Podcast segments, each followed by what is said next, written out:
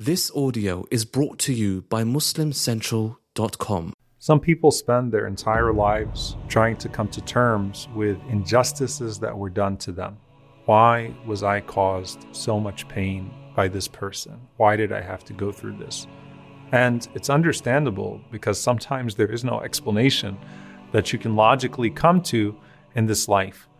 Others take the pain that they experienced and decide to be a pain reliever for others when they recognize that same pain. In the case of the Prophet ﷺ, he went through every type of hardship that you can imagine. And because he went through every type of hardship that you can imagine, he recognized that hardship. Who was rejected more than the Prophet ﷺ? Who was poorer than the Prophet ﷺ? Who knew emotional vulnerability more than the Prophet ﷺ? The Prophet ﷺ knew every type of pain and vulnerability, and because of that, it made him better equipped to care for people that otherwise would have no one notice them when they were in that pain.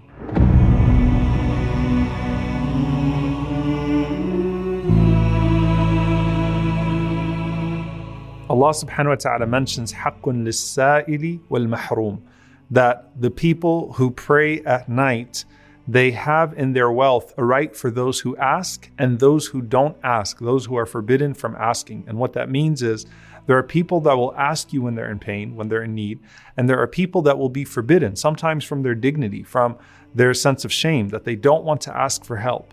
And if you are a person that prays at night and pays extra attention to your Lord when others sleep, then that equips you to have a greater lens to pay attention to people that others are not paying attention to during the day. And so the Prophet ﷺ excelled at haqqun nisa'ili wal mahroom, at being there for those who would ask and at being there for those who were prohibited from asking by their circumstances. And one of the things that Ali radiallahu ta'ala anhu mentions is that the Prophet ﷺ relieved the people of three things. He would never degrade people or abuse them, sallallahu alaihi wasallam. So when the Prophet sallallahu alaihi wasallam would mention people, he wouldn't speak about them in a denigrating way. The second thing is that the Prophet sallallahu alaihi wasallam would not look after people's awrat, their private matters and their shameful things. You know, sometimes when you ask about people, you're asking in an underhanded way. You want to know, oh, have you heard about this person? What's this person up to? And you go searching for their awrat. You go searching for their faults. And the Prophet ﷺ would never ask about a person in a way of tatabba' al-awrat, going after their private matters or unveiling some of the shameful things that they do in private. And the third thing is that the Prophet ﷺ would never speak except in matters that he hoped to be rewarded for. So the Prophet ﷺ would not harm you with backbiting or gossip. And even more than that, the Prophet ﷺ would not provoke a conversation, perhaps that you would be shamed in. But instead, the Prophet ﷺ would ask about people in a way of concern. So when the Prophet ﷺ noticed you missing, then he would ask about you, not in a way of, have you heard about that person? But have you heard about that person? Are they okay? I haven't seen that person. The Prophet ﷺ also would see things in people that others would not see. Abu Hurairah radiallahu ta'ala anhu has this narration where he says that I used to be so hungry that I would sometimes pass out in hunger, and I would tie stones to my stomach, and I would be too ashamed to ask anybody for anything. Abu Hurairah radiallahu ta'ala anhu was homeless for some time.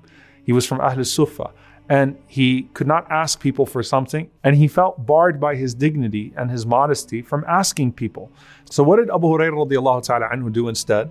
He asked questions to people, hoping that they would notice that something was off about him. So Abu Hurairah radiallahu ta'ala anhu said, I went to Abu Bakr as-Siddiq radiallahu ta'ala anhu. And Abu Bakr is Abu Bakr. He's a man radiallahu ta'ala anhu that's experienced some of the most difficult moments with the Prophet sallallahu alaihi wasallam. He's a man of generosity, a man of nobility. He's the best person after the Prophet sallallahu alaihi wasallam.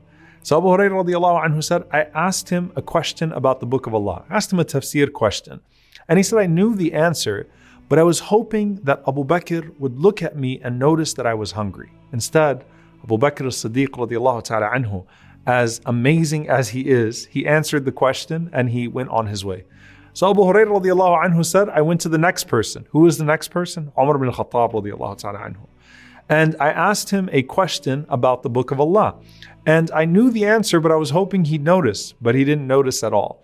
Instead, Umar radiallahu ta'ala anhu, and he is who he is, he answered the question and he moved on. So Abu Hurairah radiallahu ta'ala anhu said, while I'm in the state of despair and I am asking these questions that are not relevant to my hunger, hoping someone will notice, the Prophet ﷺ walks by. And I want to pause here, by the way. Sometimes you see people that put out cries for help and you ignore those cries for help. Sometimes you might see someone tweet something or write something or post something that's not ordinary and you let it go. You just overlook it. But if someone's acting or speaking in a way that's not ordinary, if you love that person, you should be concerned and ask about that person. The Prophet ﷺ walks by Abu Hurairah radiallahu ta'ala anhu, and he looks at him and he smiles at Abu Hurairah radiallahu ta'ala anhu. And he says, Abahir. So he shortens his name, which is a means of putting him at ease, sallallahu alayhi wasallam, by calling him by a shortened version of his nickname. And Abu Hurairah radiallahu anhu says, Labayka ya Rasulullah. Here I come, O ya Rasulullah. Here I am. What is it, ya Rasulullah? He says, follow me. So Abu Hurairah radiallahu ta'ala anhu says, I followed the Prophet ﷺ, and the Prophet ﷺ took me to this person's house, and we were served with laban. The Prophet ﷺ took that pitcher of laban, of yogurt, and he let it go around the room to everybody else. And I was afraid that nothing would be left for me until it got to me. And the Prophet ﷺ said, drink, O Abu Hurairah. And he said, I drunk. And the Prophet ﷺ said, keep drinking. And he said, I kept on drinking until I could drink no more. And the Prophet ﷺ said, Abahir. I said, Labayka ya Rasulullah. Here I am, O Messenger of Allah. He said, are you full? Abu Hurairah radiallahu anhu said, I'm full, ya Rasulullah. So then the Prophet ﷺ took and he drank from it as well, sallallahu alayhi wasallam. So the Prophet ﷺ would see in you pain or hunger or despair or need when others would not, because he's been there, sallallahu alayhi wasallam. He's been hungry before. He's been rejected before.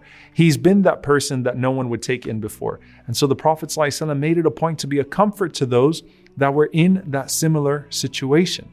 And one of the most touching stories in that regard is a situation that the Prophet ﷺ was more familiar with than anyone else, which is the death of a child. There was a man that used to come to the gatherings of the Prophet ﷺ, and he had a child, a son, that the Prophet ﷺ loved a lot. And this was a child that was frequent in the masjid. And this man loved his son, and he would bring him, and the Prophet ﷺ would play with him, everyone would play with him. And the man goes missing. He stopped coming to the masjid. The Prophet ﷺ said, where is he? And he asked again out of concern. He said, Ya Rasulullah, his son. He said, what happened to his son? He said, his son passed away. The Prophet ﷺ immediately, he says, let's go visit him. He goes to the man and he sees the man in intense sadness. And he says, you know, what happened? And he says, my son died. And the Prophet ﷺ tells him, aren't you pleased that on the day of judgment that you will find your son standing in front of every gate of Jannah that you want, and you can enter in any gate that you choose? SubhanAllah. So the man was shocked. He said, of course, Ya Rasulullah. Of course, O Messenger of Allah. And he says to the Prophet ﷺ, is this just something for me? Is this for everyone? The Prophet ﷺ says, this is for everyone. This is for the entire ummah, this gift. But SubhanAllah, think about the Prophet ﷺ looking for that man. He looked for hunger. He looked for sadness. He looked for rejection. He looked for those who would not ask, so that he could be a source of relief for them, because that is the epitome of the ihsan, the excellence of the Prophet sallallahu alaihi wasallam. Sallu alayhi, sallu alayhi. Sallallahu alayhi wa sallam.